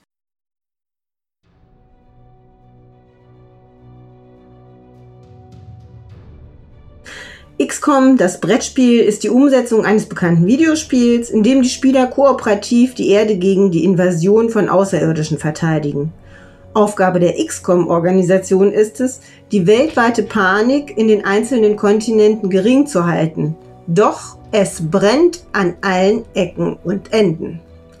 Dabei übernimmt jeder Spieler eine andere Funktion. Den XCOM-Commander, der das gemeinsame Budget verwaltet und Abfangjäger lossendet den Forschungsleiter, der die nächsten Forschungsprojekte anstößt, den Einsatzleiter, der die XCOM-Soldaten in die Einsatzgebiete schickt und den Stützpunkt verteidigt, sowie den Central Officer, der die Kommunikation zwischen den Spielern und der XCOM-App übernimmt. Denn XCOM ist ein Spiel, das mit Hilfe einer App gespielt wird. Dabei ist der Spielverlauf in zwei Phasen unterteilt. In der Echtzeitphase wirft die App den Spielern Hindernisse und Aufgaben in den Weg, die diese innerhalb weniger Sekunden entscheiden bzw. lösen müssen. Dabei muss der Commander immer das Budget im Blick haben, um am Ende der Runde für die Kosten aufkommen zu können. Nach der Echtzeitphase folgt eine ruhige Auswertungsphase, in der die Ergebnisse mit Hilfe eines interessanten Würfelmechanismus ausgewertet werden. Da werden UFOs abgeschossen, Einsätze der Soldaten durchgeführt, der Stützpunkt verteidigt und die Forschungsergebnisse erwürfelt.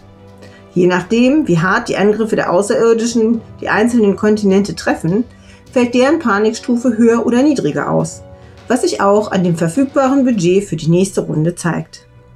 Die App führt dabei durch alle Phasen, erläutert das Spiel im Rahmen eines Tutorials und schafft mit Hilfe der hektischen Musik in der Echtzeitphase eine spannende Atmosphäre. Ja, willkommen bei den Würfelwerfern. Wir besprechen heute für euch XCOM. Mit dabei sind der Steffen, der Andreas, Marc als Gastspieler ähm, und Jutta. Das bin ja ich. Ja. Und Liv ist in Urlaub, wie gesagt, und Svea hat nicht so viel Spaß an so langen Spielen. Das Spiel XCOM ist von Erik M. Lang. Genau, für ein bis vier Spieler, dauert circa ein bis zwei Stunden und hier auf der Schachtel steht ab 14. Was thematisch auch ganz gut passt, denn es geht um Krieg. Den, die, die Auslöschung der Menschheit durch Aliens, also dass man das verhindert. Also. Andersrum wäre es auch mal interessant wahrscheinlich. Gibt es sowas? Ja. Die Menschheit auslöschen. Ja, gibt es natürlich hier als, als App dieses äh, Plague. Plague, Plague ja. genau. Ja. Ja, gut, aber aber- als Virus, aber hier kommen richtige Aliens. Und man, man spielt zusammen, es ist kooperativ. Und jeder hat eine Rolle, die er gespielt hat. Und ähm, ja, wie kam es denn bei euch an? Ich würde doch mal sagen, lassen wir unseren Gast, den Marc, mal anfangen. Wie findest du XCOM, das Brettspiel? Ja, also es kommt auf jeden Fall mit einem sehr starken Thema daher, ganz klar. Ähm, der Vergleich zu dem Computerspiel, der drängt sich ja auch wirklich auf und das finde ich auf jeden Fall sehr schön gemacht. Ähm, es sind einfach sehr viele Parallelen da, das, das fand ich auch überzeugend. Ähm, ja, schwieriger ist jetzt vielleicht, wenn es dann so um den Koop-Bereich geht. Äh, da kann man sich jetzt drüber streiten, inwieweit man da interaktiv wird und Mhm. wirklich zusammenspielt. Ja, aber das ist erstmal so ein erster Anstoß jetzt, der mir so einfällt. Ja, ist ein guter Punkt. Also, äh, ich kenne die Computerspiele ja. Ähm, und ich, ich habe wirklich überlegt und ich finde, glaube ich, so ziemlich jedes Element aus dem Computerspiel hier wieder. Außer diese taktischen Kämpfe. Also Die die Mutation. Da gibt es da bestimmt auch noch da vielleicht auch noch, irgendeine Krise oder so. Äh, und dann also muss ich sagen, Respekt, da wurde ziemlich viel, ziemlich sinnvoll auch zusammengelegt in dem Spiel. Ähm, und ja, das mit den Rollen. Äh, ja, Koop ist halt, das ist halt, also ich habe mir, meine erste Notiz hier ist Zeitdruck, Zeitdruck, Zeitdruck. So, das ist das Erste, was mir aufgefallen ist. Dadurch, dass die App die ganze Zeit mitläuft und dir es also zwischen 15 und 30 Sekunden gibt für deine, deine Aktion, die du irgendwie äh, versuchst, da irgendwie sinnvoll zu gestalten, äh, man kommt nicht dazu, darüber zu sprechen mit den anderen. Je, man, muss, man muss darauf setzen, dass alle anderen äh, auch wissen, was sie tun und äh, hat sich halt darauf verlassen, dass sie dass, dass irgendwie halt alle an einem, ein, ein Seil ziehen, Faden, nein, wie sagt man? Strang. Strang ziehen, genau. Und das ist eigentlich ganz interessant. Also ich, mir reicht's an Kooperation, muss ich schon mal wieder sagen. Ich bin ja nicht so. Es ist also gar nicht richtig kooperativ. Sommers ist schon kooperativ, aber das, was der Andreas gesagt hat, dass man während der Zeit, wo dieses Echtzeit-Teilnehmen dran läuft, kommt man eben nicht dazu, sich abzusprechen. Aber wenn eben die Runde äh, abgeschlossen ist und man hat die Auswertungsphase abgearbeitet, kann man sich schon gemeinsam überlegen, ja, was wollen wir das nächste Mal machen, wo müssen wir vielleicht Schiffe hinsetzen, wenn eine Krise kommt, wo, worauf müssen wir aufpassen. Das haben wir dann auch gemacht, als wir das jetzt äh, nach der Einführungsrunde gespielt haben. Und da fand ich, äh, kommt dann schon so ein gewisser kooperativer Aspekt ins Spiel. Nur man weiß halt nicht, welche Karten man dann zieht oder was als Ereignis ähm, passiert. Und da hat jeder ja eine Rolle und muss auf dieses, ähm, ist da selber dann in dem Moment für verantwortlich. Und das gefällt mir ganz gut. Ist vielleicht im Gegensatz zu dem, was man bei kooperativen Spielen hat, wo du alles im Detail gerade dann abklärst, wenn es passiert, ist es hier so ein bisschen wie so ein, wie so ein Unternehmen halt, das du hast. Du legst vielleicht gerade mal die, das Ziel für die nächste Runde fest und dann geht aber jeder in seine Richtung und guckt vielleicht auch, wie er es umsetzt. Ja. Und aber man hat vorher sich äh, dann abgestimmt. Das finde ich eigentlich mal, das fühlt sich anders an als kooperative Spiele. Ja, das, das, das stimmt schon. Ähm, ähm, trotzdem finde ich, sind die Rollen untereinander, da ist so ein bisschen Asymmetrie drin, finde ich. Ja. Ähm, also man hat hier den, den Einsatzleiter, der hier massive Truppen äh, versendet und seine, seine äh, äh, Soldaten ausrüstet. Es gibt den, den wie heißt es bei dir? Commander, Commander. der die Finanzen verwaltet und auch irgendwie die ganzen Schiff, äh, die, also die Abfangjägerkämpfe startet. Es gibt die Forschungsabteilung, die neue Forschungen für uns gewinnt und Artefakte benutzt. Und dann gibt es den Andreas, der halt vorliest, was die App gerade Ja, und dann schreibt. gibt's dann, dann gibt's den Grüß August, der als Zentralofficer die, die App irgendwie in der Hand hat und dann natürlich noch ein paar Sachen hat, also die Satellitensachen und ich glaube, dass das halt eher so eine Supporterrolle ist für in so einem Koop-Spiel, die ich hier ausfülle.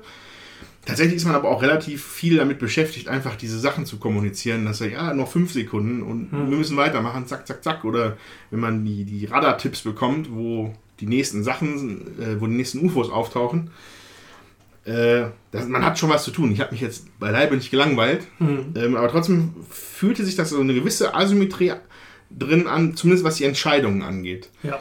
Äh, man bespricht sich ja, aber in dem Augenblick, wo die, Zeit, die, wo die Entscheidungen fallen müssen, ist so wenig Zeit da, dass man da einfach außen vor ist.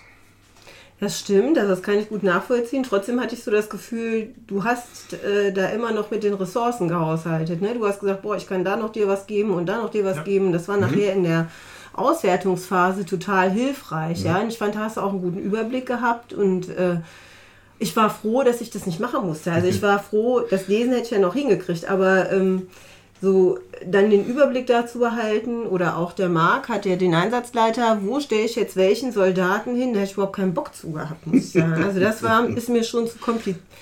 Ja, was heißt kompliziert, aber da muss man die ganzen Symbole im Blick haben und muss sich da erstmal intensiv mit auseinandersetzen.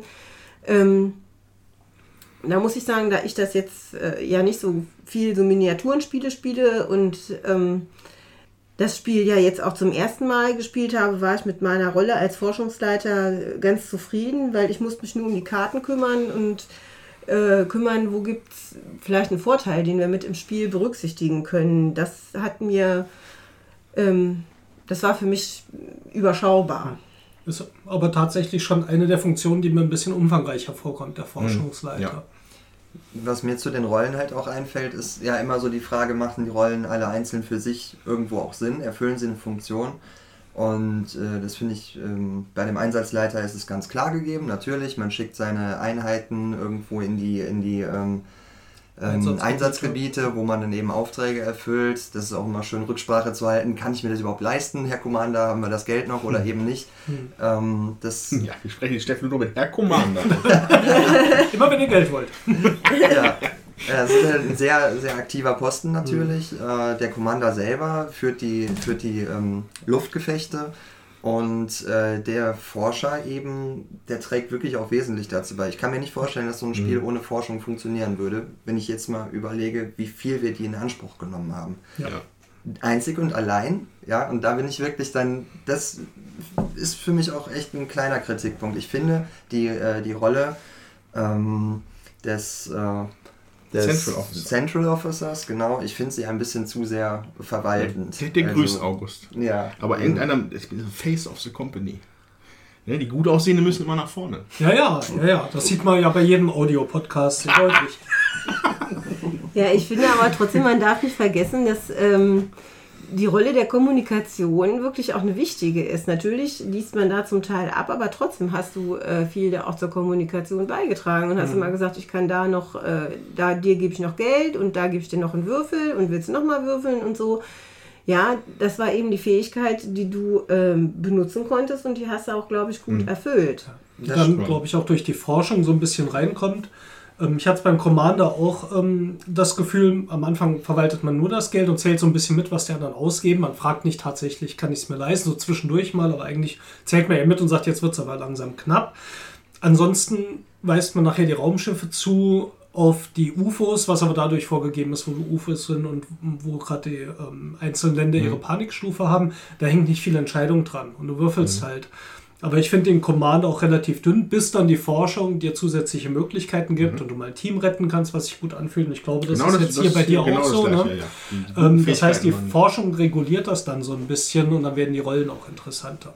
Ja, muss man halt gucken. Oder habe ich halt geguckt in dem Moment, dass jeder auch äh, Karten kriegte und nicht nur einer. Da war das ähm, Probe, also dieses Anführungsspiel, was man da ja äh, mit der App macht, ganz hilfreich dafür zu gucken, nee, ähm, wir hatten vorher die Karten gar nicht durchgeguckt, muss ich dazu sagen, und haben dann einfach gezogen. Und ähm, dann das nächste Mal hatte ich die Karten eben auch durchgeguckt und gesehen, ja, es gibt nicht nur grüne, also hat jeder äh, was. Für, jeden, für jede Rolle gibt es Karten, da muss man einfach ein bisschen verteilen. Ähm, ja, und neben diesen Koop-Aspekten hat das Spiel sogar noch eine kleinere Game-Mechanik drin, die aber trotzdem ziemlich raffiniert ist, meiner Meinung nach. Das ist einfach das Würfeln. Ähm, das ist halt so ein unifiziertes Würfel, Würfelsystem, weil alle, alle vier Spieler haben quasi die gleiche Art zu würfeln. Man würfelt mit einem, mit einem sechsseitigen Würfel, äh, der vier leere Seiten hat und zwei Erfolgssymbole zeigt. Man würfelt einen acht, acht Seiter, acht Seiter? Mhm, acht einen Seiter. Achtseiter für die Aliens, so. Ähm, und mit jedem Wurf steigt die Bedrohungsanzeige, wodurch dann halt auf dem W8 es immer wahrscheinlicher wird, dass man halt einfach scheitert, je öfter man würfeln muss. Und die Wahrscheinlichkeit ist halt, na, sind halt nur zwei klägliche Seiten auf dem Würfel, die halt Erfolg bringen. Und äh, dadurch kommt da so ein Push-Your-Luck-Element rein. Weil man hat jederzeit ja auch die Wahl, jetzt dann einfach, also nicht vielleicht bei den Raumschiffen, aber Ja, bei dem nicht immer die Wahl, ja. bei den, also zum Beispiel bei den, bei den äh, Soldatenmissionen, da konnte man halt, ja, okay, da versuchen wir es jetzt nicht mehr. Ähm, das ist eigentlich ganz interessant, finde ich. Also, das war auch so ein kleineres System in dem Spiel, was aber, was aber auch ziemlich cool ist. Mir hat das Würfelsystem am Anfang sehr gut gefallen. Ich habe auch schon mehrmals äh, gespielt, oft sind wir allerdings nicht so weit über das Tutorial rausgekommen. Und ich fand das Würfelsystem ganz clever, aber heute wird mir auch bewusst, es hat auch wirklich seine Limitierungen. Es trägt für mich jetzt nicht so wie so ein Rollenspiel-Würfelsystem über ganz viele Partien. Vor allem jetzt bei den Sachen, wo ich dieses Push-Your-Luck-Element eigentlich nicht nutzen kann. Bei meinen Abfangjägern ist es einfach eine Kalkulation vom Risiko, aber trotzdem muss ich würfeln, weil sonst die Bedrohung zu sehr ansteigt. Und äh, ich finde, es ist auch schon ein sehr glückslastiges Push-Your-Luck-System, weil du eben auch im ersten Wurf eine Eins würfeln kannst und du musst immer so oft, wie du gewürfelt hast, diese Zahl mindestens erreichen oder drüber würfeln.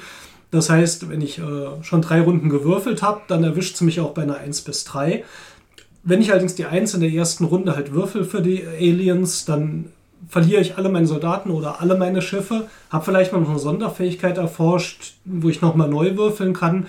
Aber das, ah, also es, es überzeugt mich nicht mehr ganz so, wie es mir am Anfang gefallen hat, muss ich ehrlich sagen. Ich finde, das Würfelsystem hat auch schon eine ziemliche Brutalität teilweise, die dann auch so ein bisschen unspaßig ist. Ja, das kann ich nachvollziehen. Wir hatten Gott sei Dank diese Karte relativ am Anfang erforscht, dass man eben auch nochmal würfeln darf. Ähm, was mir daran gut gefällt, ist, dass jeder das gleich hat. Also, dass man jetzt nicht äh, verschiedene Würfel und ähm, für, je, für jede Rolle noch hat. Und das er vereinfacht es auch ein bisschen. Das gefällt mir gut. Das macht es auch leicht zugänglich für jetzt jemand, der ähm, ja solche Spiele nicht so gut gewöhnt ist. Ja, und ähm, hier Thema Hybrid Games und so. Äh, eine App, die wir dabei benutzt haben. Ich war, gut, ich habe die jetzt am meisten in Hand gehabt, aber welche Eindrücke habt ihr denn von der App gehabt? Also ich sag mal, von den ganzen App-Spielen, die ich kenne, was jetzt auch nicht super viele sind, aber Smartplay von Ravensburger kommen die Spiele in den Sinn oder auch Alchemist, finde ich, funktioniert es für mich mit am besten. Ähm, bei Smartplay war das Problem, dass die App nicht funktioniert hat. Okay. Bei Alchemist hat es mich gestört, dass ich sie nur an einer bestimmten Stelle im Spiel brauchte, die immer so wiederkam. Ich habe das Gefühl, ich muss wieder das Handy einschalten, jetzt diese Karten einscannen und das Spiel mich auch an sich nicht wirklich überzeugt hat. Fand ich dadurch, dass die hier die ganze Zeit mitläuft, besser. Fand ich, das war ganz klar, du spielst mit der App. Aber ich muss auch sagen, brauchen tue ich es nicht. Die App ist okay, sie funktioniert. Eine Sanduhr hätte es auch getan. Ja, ich, also sag mal, ich, äh, es, es, es macht das Spiel erst möglich, so wie es ist, aber vom Spielspaß her, mich stört es trotzdem, obwohl ich so ein begeisterter Computerspieler bin und so weiter. Ich stehe nicht drauf, dass ich die App dazu brauche, die viel Aufmerksamkeit irgendwie auch ja, auf sich zieht. Ja, also, mh, ich finde, die App ist okay, wie sie ist.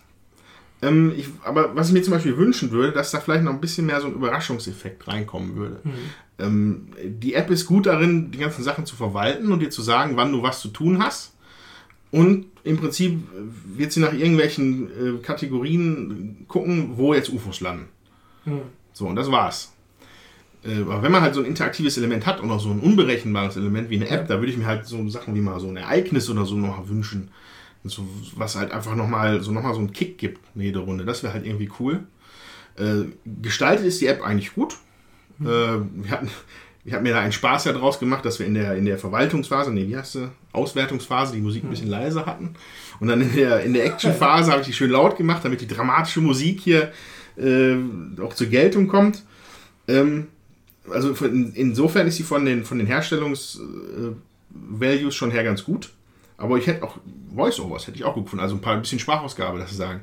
Weil ich habe jetzt eigentlich jedes Mal vorgelesen, welche Phase ist. Äh, Das hätte halt einfach auch so eine coole Computerstimme machen können. Wobei dann hätte ich vielleicht als Grüß August auch wieder weniger zu tun gehabt. Das ist natürlich auch ein Punkt, der da vielleicht reinspielt. Aber gerade solche Events hätten vielleicht auch gut in die App gepasst. Ja, ja. Also bei der Sprachausgabe, da ziehe ich auch auf jeden Fall mit. Das, äh, das hätte durchaus Sinn gemacht.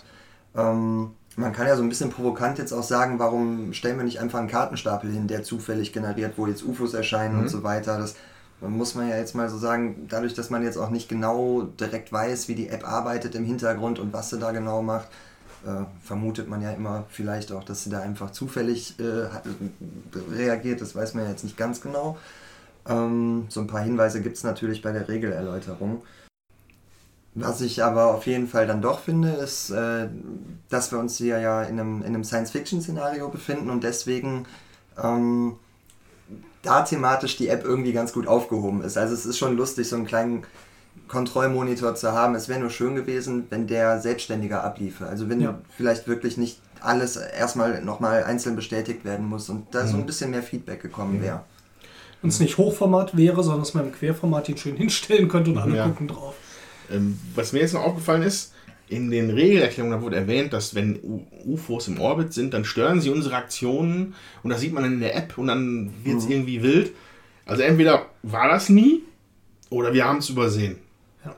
Wenn das jetzt das Feature von dem Spiel ist, dass, oh, die Aliens stören, jetzt ist der Kasten nicht blau, sondern gelb, dann hätte man sich auch sparen können. So, äh, aber vielleicht haben wir auch, weil wir einfach nur auf normal gespielt haben. Vielleicht kommt das bei Expertenmodus dann irgendwie viel heftiger oder so. Keine Ahnung. Kann man ehrlich, weiß ich nicht. Oh, ja. Also mir hat gut gefallen, dass tatsächlich diese Rundenübersicht gegeben war, dass man sich da nicht mit auseinandersetzen musste. Ja, dass immer klar war, jetzt passiert dies, jetzt passiert jenes, jetzt kommt dieses dran. Klar, das Vorlesen kann ich verstehen, dass das irgendwie nervig ist. Aber das ermöglicht natürlich einen sehr schnellen Einstieg in das Spiel und ähm, führt auch dazu, dass man direkt anfangen kann und sagt so, ja, machen wir gleich nochmal.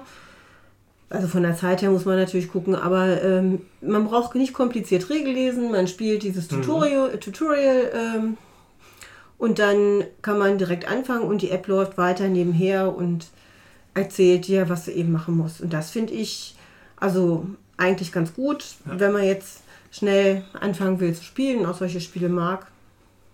Hm. Also Tutorial ist auf jeden Fall wirklich ein wichtiger Punkt. Man lernt das ganze Spiel durch die App. Ja, man liest kaum irgendwas vorher, man macht den Spielaufbau, schaltet die App ein und dann ist gut. Ja, vielleicht einfach nur noch mal so für die XCOM-Fans da draußen. Hm. Ich hatte ja vorhin gesagt, dass man hier so alle Elemente wiederfindet. Äh, einmal vielleicht noch mal durchgehen. So, also wir haben die vier, vier Einheitentypen, die es gibt. Hier ein, ein Heavy, ein Sniper, ein, ein Supporter und ein, ah, die Schrotflinten-Leute. Ja, Ja, Sturm. Sturm. Dann gibt es in den Forschungssachen, gibt es halt hier auch die dollsten Sachen wie die Legierungskanone, Plasma-Präzisionsgewehre, alles so Sachen, die man halt auch aus dem Spiel kennt. Ja. Die, also was hier interessant ist, ähm, die, im Spiel rüstest du ja die, wobei, ich weiß gar nicht, wie es beim ersten Mal, ich habe jetzt viel zu viel XCOM 2 gespielt, Ja. äh, aber theoretisch rüstet man ja seine Jungs halt nochmal aus da mit diesen Waffen. Ja. Und äh, das kann dann auch unterschiedlich sein. Dann, dann ist jetzt auch er nur ausgerechnet der Typ, der diese Waffe trägt. Ähm, und äh, da die aber nicht so irgendwelche Sheets oder Blueprints für die Soldaten im Spiel haben, sondern nur diese Technologiekarten, äh, kann man quasi für die Kosten, kann man für bestimmte Kosten das dann benutzen, diese Waffe in der Runde. Und das ist halt hier, na, die sind halt erschöpfen, also tappen. äh, aber das waren halt auch andere, wo man einfach eine von seinen Figuren drauf parken muss für eine Runde. Ne? Und damit, damit bezahlt man quasi diese Spezialfähigkeiten. Und da findet sich halt super viel. Ja, genau hier. Äh, Sturm und Schuss. Ein klassisches Ding aus dem Spiel. Benutze ich sehr, sehr gerne. Ja. Da muss man einen Sturmsoldaten drauf machen. Dafür kriegt man halt einen zusätzlichen Würfel. Genau. Oder hier Holo-Zielen. Schwerer Soldat auf dieses Kärtchen packen und dann äh, sinkt die Bedrohung. Also die Schwierigkeit, also die Wahrscheinlichkeit zu failen bei den Würfeln. So, dann gibt es die Basis, es gibt diese, diese Aufträge, das sind im Prinzip, was man so als Mission kennen würde aus dem Spiel, dass man auf, auf, auf Auswärtsmissionen geht mit seinen Leuten, den Forschungsbaum, die taktische Map, Kohleverwaltung, ja, also UFOs abschießen. UFOs, jede Menge davon. Leichen sammeln. Leichen sammeln Ja, und verwerten Genau. Rohstoffe Ja, ist ja, natürlich draus. Was wirklich äh, sehr abstrakt gehalten ist, sind tatsächlich die Einsätze. Die machen natürlich beim richtigen Mhm. XCOM auf dem Computer den Großteil aus. Ich ziehe einzelne Figuren mit Aktionspunkten Ja. und kämpfe ein oder zwei Stunden lang in der Mission. Das ist hier natürlich wesentlich kürzer gemacht im Gegensatz zu Galaxy Defenders. Leute, die vielleicht lieber ähm, diese Taktikkämpfe spielen wollten und weniger mit der Forschung zu tun haben, die sind vielleicht bei Galaxy Defenders dann besser aufgehoben. Das simuliert Assault. richtig. Oder bei Imperial Assault, was auch nicht so mit Aliens zu tun hat. Ähm, während das hier halt schon so, ich sag mal schon auch so die Eurogame-Variante davon ist und sehr viele verzahnte Mechanismen hat. Und ähm, das finde ich eigentlich auch wirklich vom Spiel her gut umgesetzt. Ein Punkt, den ich jetzt noch bringen wollen würde, ist halt einfach das Material. Das ist ja auch mal interessant. Äh, das ist tatsächlich sehr, sehr anständig. Nichts weniger hätte ich jetzt von Fantasy Flight erwartet. So. Die Miniaturen sind doch durchaus äh, detailliert so. Äh, ordentliches Spielbrett. Oh. Karten schick. Jetzt hast du unsere Hörer aufgeweckt. Äh, nee, also, also es gibt keinen Punkt von dem Material, wo ich sagen würde, das ist irgendwie billig oder doof. Das ist, das ist genauso, wie es sein sollte, meiner Meinung nach. Genau, du hast die Tokens noch vergessen. Die haben eine angenehme Dicke. Die Miniaturen sehen Mhm. alle toll aus. Also kann man alle ähm, auch gut anfassen und ähm, haben Wiedererkennungswert. Also auch die Soldaten, jeder hat ja irgendwie ein anderes äh, Gewehr in der Hand. Da kann man schon dann, wenn man sich damit auseinandergesetzt hat, auf einen Blick sehen, ähm, für was sie zuständig sind. Also mir ist das auch aufgefallen. Ich finde das schönes Material. Das krabbelt sich auch nicht so ab. Ähm, die Karten haben auch eine angenehme Dicke. Finde ich auch. Da ist auch dieses, dieses Finish, ich weiß nicht, wie es genau heißt, aber so, dass sie halt nicht so äh, dass sie sich nicht so kronkelig schnell werden. abkrabbeln. Äh, also nur vielleicht eine Sache meckern auf hohem Niveau. Äh, der Spielplan selber ist schon wieder hier so Photoshop gone wild, so ein bisschen. Äh, Sehr viele wilde Striche um die Felder rum. Das wirkt vielleicht auf den ersten Blick ein bisschen so ein bisschen noisy fürs Auge. Das macht halt Dead of Winter halt auch so, aber wenn man sich da einmal dran gewohnt hat, geht's. Was man sagen muss, wenn man die, wenn man die Kontinente auf dem Kopf vor sich stehen hat, auf dem, auf dem Spielfeld, wenn man das von oben guckt, dann kann man sich schon mal mit den Kontinenten vertun, weil die, Ja. ja, Vor allem dort, die Kontinente gibt es ja nochmal auf kleinen Countern, äh, die man verschieben muss. Nach Kontinent, da sind die klein abgebildet, ohne den Kontext, was jetzt neben ihnen liegt. Äh, da muss ich doch dann immer wieder schauen, vor allem was ist jetzt Europa, was ist Asien. Finde ich schwer zu erkennen. Oder auch die USA, das sieht dann eher auf den ersten Blick sehr ähnlich aus. Da hätte ich mir doch gewünscht, dass es einfach dabei stehen würde. ich hätte an der Stelle vielleicht sogar so einen ähm, kleinen Farblayer oder irgendwas äh, ähm, mir gewünscht, wo man jetzt, ne, Afrika ist dann, weiß ich nicht, grün, leicht gefärbt, So. Nordamerika. Die Olympischen Ringe. Ja, Zum Beispiel. Ja, aber ich finde, man kann es erkennen. Also ne, jemand, der da bildlich gut aufgestellt ist, der kann das schon sehen. Natürlich, man muss ein bisschen gucken, aber es ist durchaus erkennbar. Ich bin bildlich auch gut aufgestellt. Ja, dann hast du es ja auch erkannt. ist doch ein Bild von einem Mann. Oh, oh, Oh, oh. Nein, aber ich finde, man kann es sehen. Man muss halt sich die Kontinente und die Umrisse nochmal in, ins Gedächtnis rufen. Dann ist das wirklich auch zu schaffen. Wir haben jetzt ganz viel über XCOM Computerspiel und Umsetzung gesprochen. Jetzt würde mich aber mal interessieren, und da kommt es vielleicht auch so ein bisschen Richtung Entwertung. Angenommen, es gäbe XCOM nicht. Wie wird das Spiel dann bei euch ankommen? Dann lass mich mal anfangen, weil ich kenne ja XCOM nicht. Ja. Ich kann ja häufig am Computer solche Sachen gar nicht spielen, weil mir beim Gucken schlecht wird, wenn das so 3D-mäßig ist. Ähm, ja, und also ich kenne das Computerspiel nicht. Ich finde, also mir gefällt das Spiel tatsächlich gut. Das hätte ich nicht gedacht. Ich habe mich die ganze Zeit äh, erfolgreich dagegen gewehrt, das zu spielen. ähm, ja, da lachst du. Mehr oder Äh. weniger erfolgreich. Hm? Ja, weil, ähm, ja, mit Kämpfen und so, das fand ich, also es äh, spricht mich nicht immer so an, muss ich sagen. Und dann noch kooperativ.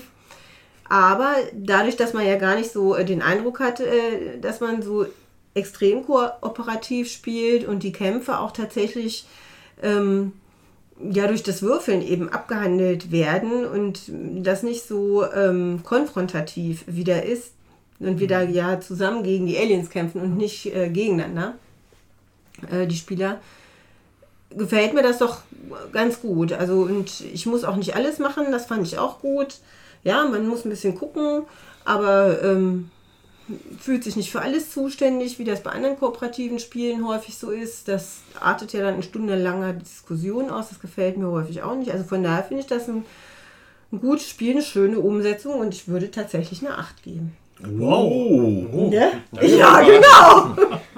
Die ganze Zeit über ihre Wissenschaftsbüchern in der Forschungsabteilung ge gebückt und jetzt auf einmal so ein Knaller. Ja. Ich jetzt überrascht. Ja, siehst du mal. Äh, ja, also wenn ich XCOM nicht kennen würde, würde ich, glaube ich, sogar das Gefühl haben, dass da ein bisschen zu, zu viel abgeht auf dem Brett. Also dass man vielleicht ein Element vielleicht nochmal raus und vielleicht die Krisen oder so oder äh, diese Basis, die, die, die Verteidigung der Basis und dafür dann vielleicht ein bisschen mehr die, die Koop-Sachen ein bisschen mehr verzahnt. Dass man also ein bisschen, sich noch ein bisschen zuspielen kann. Ein bisschen mehr, als wie es jetzt ist. Äh, aber grundsätzlich, äh, also das macht halt schon eine Menge Spaß. Da braucht man halt jetzt, äh, da braucht man XCOM nicht für kennen. Und wenn man XCOM kennt, dann weiß man dann zu schätzen, wie gut sie es eigentlich gemacht haben. So, und äh, ich wäre aber, glaube ich, bei so einer 7 momentan. Äh, aber gut. Das käme halt noch, eine, auf wie viel Varianz da noch reinkommt.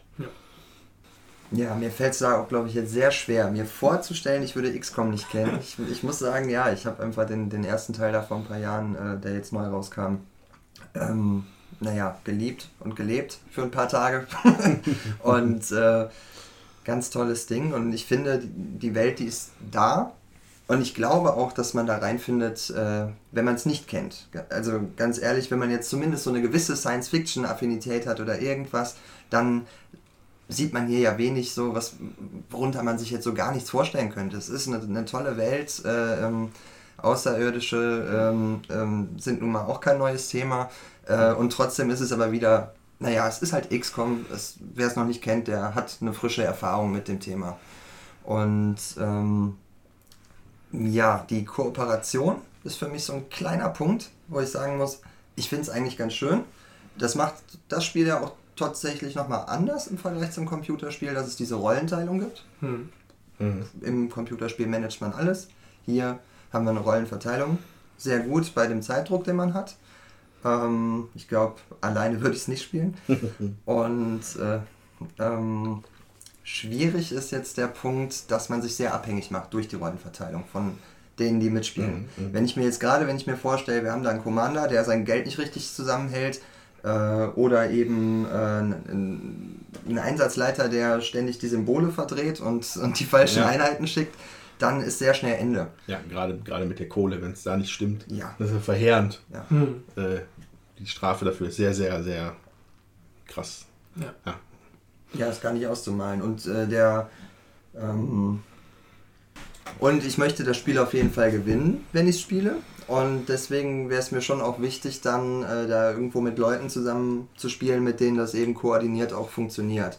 Ähm, ich würde es jetzt nicht zum Beispiel auf dem Spieletreff irgendwem mal gerade zeigen und sagen, äh, ja, kommt, wir Mhm. kennen uns alle nicht, aber lasst uns das mal, aber lasst uns das mal zusammen spielen. Ja. Hm. Endwertung wäre bei mir jetzt für die Partie wahrscheinlich auch dann so eine 7. Erstmal. Hm.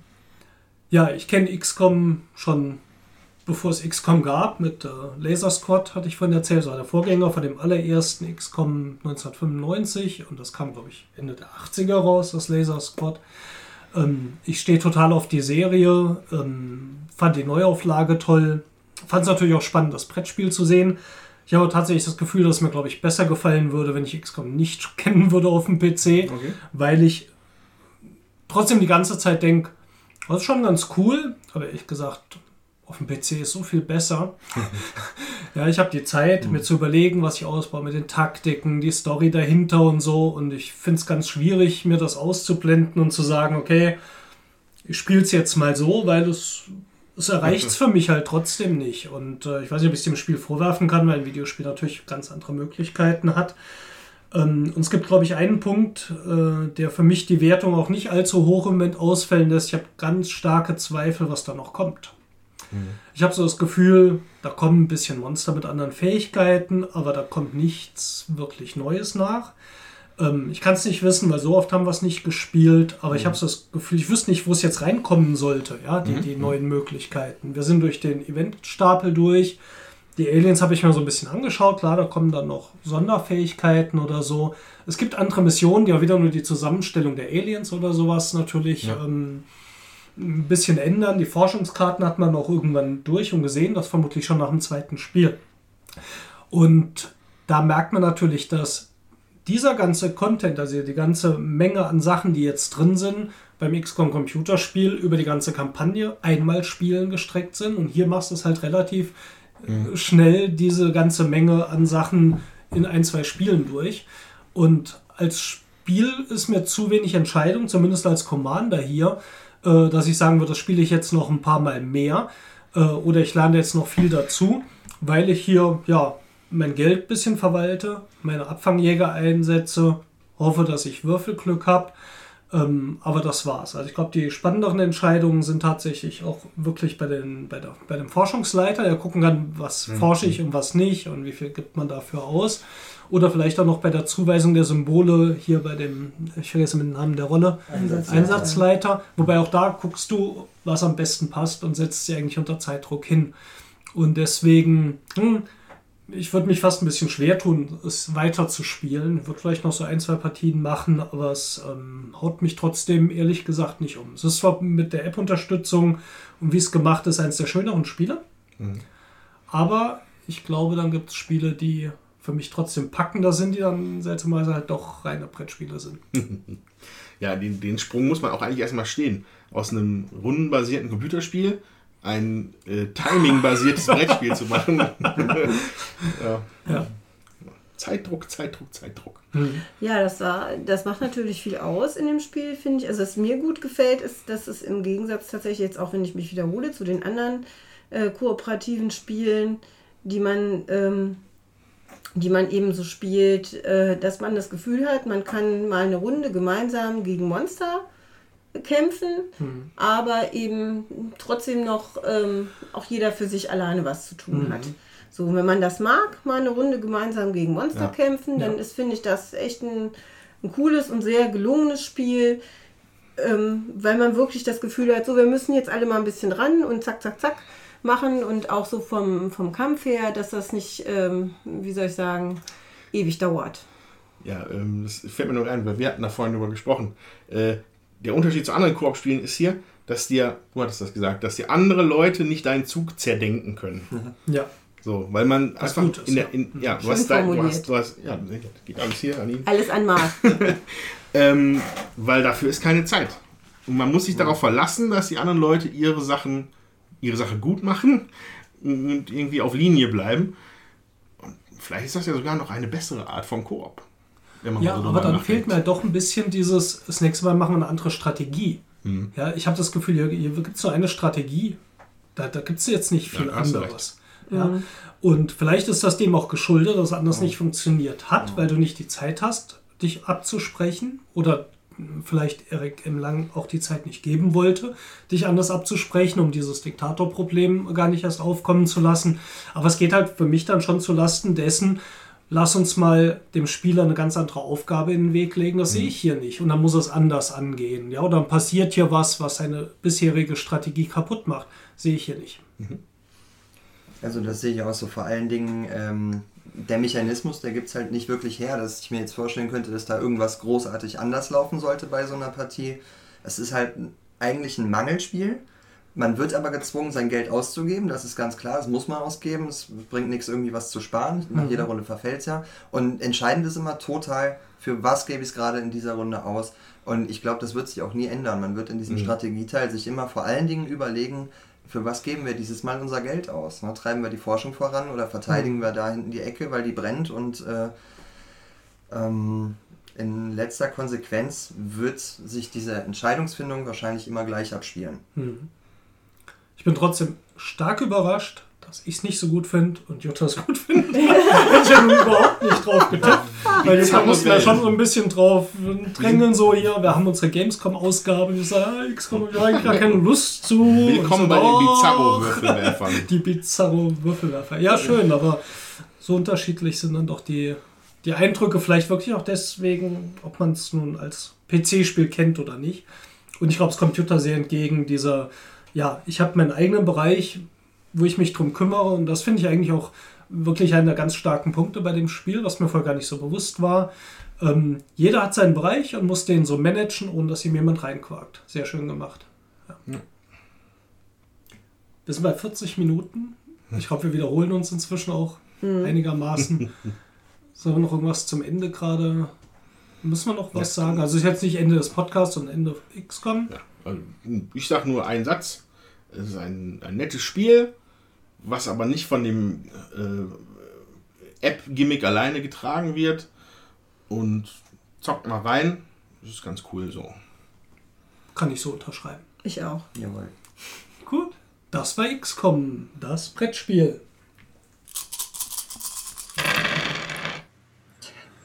Das war der sechste große Wurf. Heute zum Thema Gamescom. Danke euch auf jeden Fall fürs Zuhören. Danke, dass ich hier zu Gast sein durfte. Danke, dass du da warst. bitte, bitte. Ja, es hat Spaß gemacht. Ähm, hinterlasst auf jeden Fall eure Kommentare. Ähm, wo äh, fallen euch noch Sachen ein, die wir vielleicht nicht erwähnt haben? Äh, was kennt ihr für coole Hybridspiele, die euch Spaß machen, äh, die euch bewegt haben? Die nächste Folge erscheint dann am 9. September. Und an der Stelle würde ich sagen, bis zum nächsten Mal. Eure. Würfelwerfer! Tschüss.